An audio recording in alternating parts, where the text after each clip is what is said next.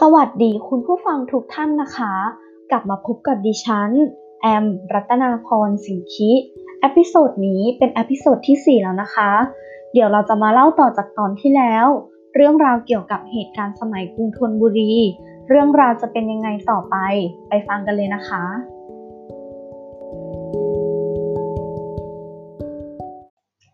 ศึกสงครามสมัยกรุงธนบุรี หลังจากกรุงศรีอยุธยาแตก ราชอาณาจักรสยามก็ถูกแบ่งออกเป็นก๊กเป็นเหล่าต่างๆ มากมาย สมเด็จพระเจ้าตากสินทรงใช้เวลาปราบปรามชุมนุมต่างๆ จนรวบรวมแผ่นดินให้เป็นปึกแผ่น เริ่มจากปีพุทธศักราช 2311 ทรงปราบปรามชุมนุมเจ้าพิมายเป็นชุมนุมแรก ต่อมาก็ทรงปราบปรามชุมนุมเจ้านครศรีธรรมราช ต่อด้วยชุมนุมพระเจ้าฟาง เมื่อพระองค์ปราบปรามชุมนุมต่างๆ ลงได้แล้ว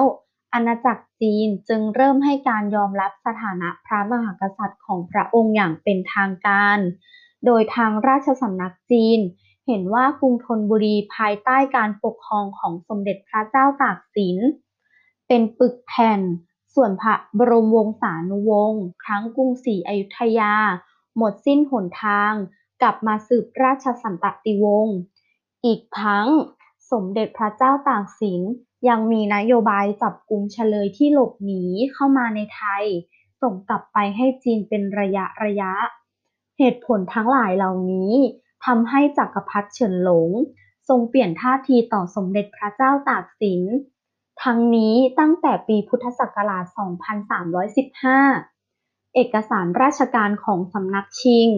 ได้เปลี่ยนจากการเรียกขานพระนามสมเด็จพระเจ้าตากสิน จากการเอิ้นชื่อ เป็นเจิ่งเจ้า พระมหากษัตริย์เจิ้ง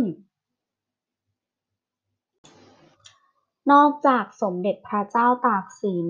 จะทรงทำศึกสงครามต่อสู้ เพื่อรวบรวมแผ่นดินให้เป็นปึกแผ่นแล้ว พระองค์ยังทรงป้องกันหัวเมืองชายแดนอีกด้วย โดยตลอดรัชสมัยของพระองค์ พระองค์ทำสงครามกับพม่าถึง 9 ครั้ง ส่วนใหญ่พม่าเป็นฝ่ายปราชัย ถ้านับการรบที่โพสามต้น ก่อนหน้าที่จะสถาปนากรุงธนบุรี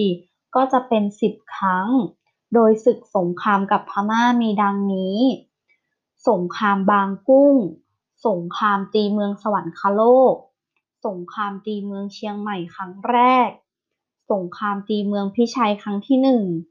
สงครามตีเมืองพิชัยครั้งที่สอง สงครามตีเมืองเชียงใหม่ครั้งที่สองสงครามที่บางแก้ว สงครามอัสแซวุนกี้ สงครามตีเมืองเชียงใหม่ นอกจากศึกสงครามกับพม่าแล้ว สมเด็จพระเจ้าตากสิน ยังทรงทำศึกสงครามกับรัฐอื่นๆ อาทิ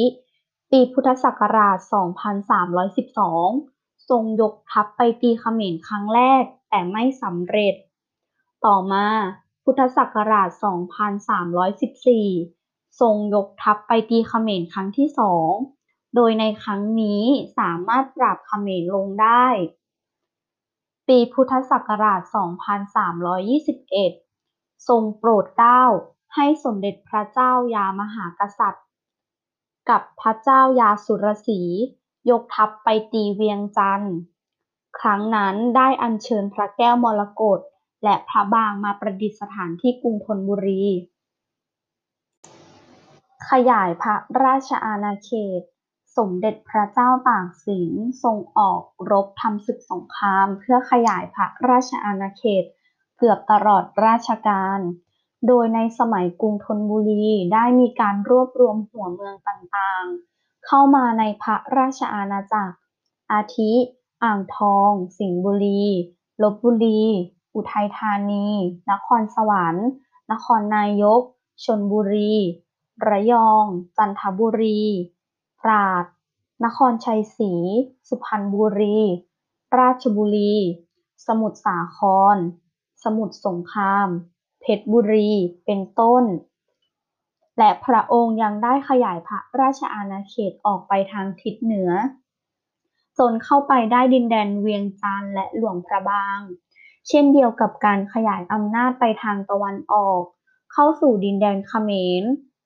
อาณาเขตยวน ส่วนทางด้านตะวันตกขยายอำนาจไปถึงเมืองเมาะตะมะ เมืองทวาย เมืองมริดเมืองตะนาวศรีและทางทิศใต้ได้ขยายพระราชอาณาเขตไปถึงกันตัง ตรังกานู และไซบุรี ทั้งหมดนี้คือพระปรีชาความสามารถของสมเด็จพระเจ้าตากสิน และกองทัพของพระองค์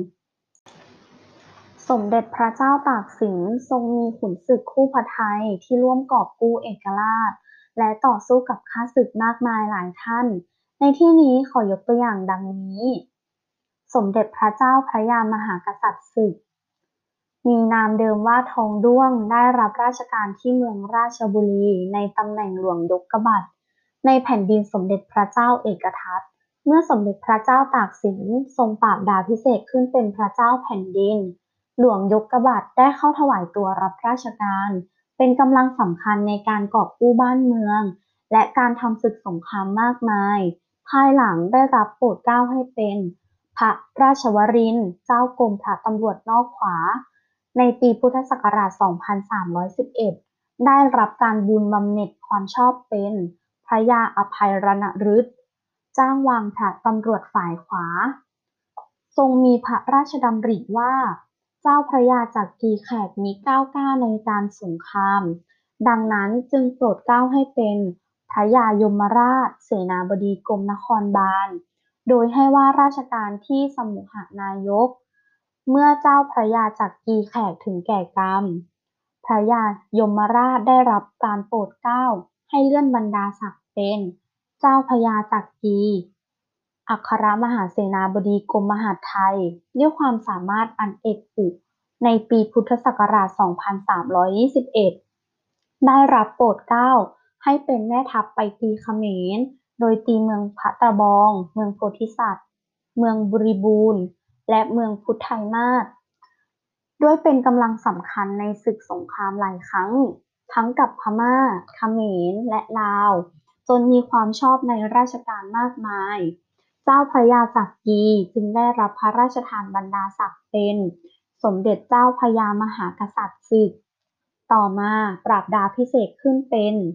สมเด็จพระพุทธยอดฟ้าจุฬาโลกมหาราช นอกจากนี้ขุนศึกคู่พระไทยของสมเด็จพระเจ้าตากสินยังมีอีกมากมาย อาทิ เจ้าพระยาสุรสี เจ้าพระยานครสวรรค์ พระยาพิชัย พระยาท้ายน้ำ เป็นต้น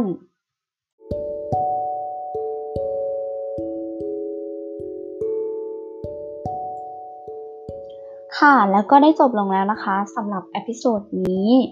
ส่วน episode หน้านะคะ เราจะพูดถึงเรื่องการทำนุบำรุงบ้านเมือง สำหรับ episode นี้ก็ขอลากันไปก่อนนะคะ แล้วพบกันใหม่ใน episode หน้า สวัสดีค่ะ